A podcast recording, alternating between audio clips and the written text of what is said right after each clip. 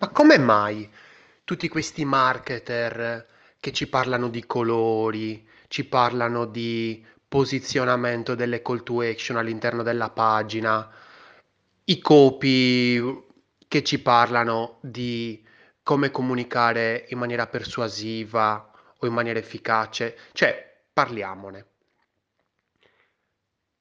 Non ha senso che un marketer insegna a qualcuno argomenti che riguardano non il suo campo. Allo stesso modo, uno scrittore, un copywriter appunto, non dovrebbe parlare di argomenti che non gli interessano. Certamente le persone che parlano di argomenti che non sono affini alla loro materia sicuramente ne sanno. Non è che sto dicendo che stanno parlando a sproposito, ne sanno, certamente, noi li ascoltiamo, ma in tutto questo gioco dove sono i designer? Dove sono i designer che parlano? I progettisti? Sono loro, cavolo, che giocano con i colori, che capiscono se un colore funziona o non funziona. Cioè, perché tutto questo discorso del neuromarketing? Cioè, va bene, vai a testare la risposta di un utente, la risposta cerebrale, eh, insomma, del, del suo cervello di un utente in base a uno stimolo e arrivi a una conclusione.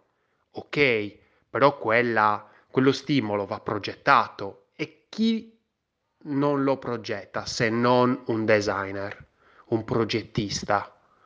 Noi dovremmo saperne molto più degli altri, dovremmo parlare molto più degli altri, capire e dire ok, Va bene, c'è anche un discorso relativo ai target, perché quando vado a parlare con qualcuno devo capire con chi sto parlando. E allora lì sì c'è un discorso di marketing, dove bisogna dire ok, ora parliamo di un discorso di marketing. Siccome io sono un designer, ne capisco fino a pagina 2.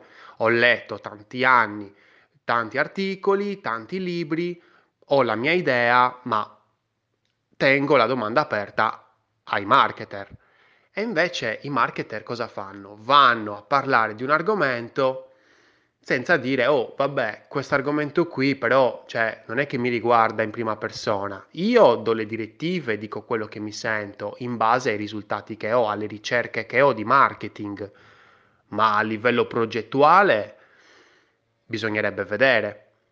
Quindi, da questo eh, mi sono detto, cavolo, io sono un progettista, e se bisogna comunicare in una maniera efficace, nel senso ci ho lavorato tanto, lavoro per questo, perché non parlarne? E allora mi sono detto, cavolo, ok, devo cercare di parlare di argomenti più semplici, più basilari, più fondamentali dal punto di vista di noi designer. Quindi, per esempio, questa settimana mi sono, eh, ho pensato di parlare dell'argomento eh, stimolo, ovvero stimola di più, bisogna pensare eh, di più a un contenuto visivo o a un contenuto testuale. Perché noi designer, noi progettisti, si dice sempre mh, data driven, no? Quindi i dati ci guidano a, eh, oppure un discorso di content centric, cioè il discorso che il contenuto deve essere al centro. Uh, sì, va bene, però, cioè, nel senso, poi dopo l'utente cosa vedrà? E ne parlerò nel prossimo articolo, nell'articolo di dopodomani.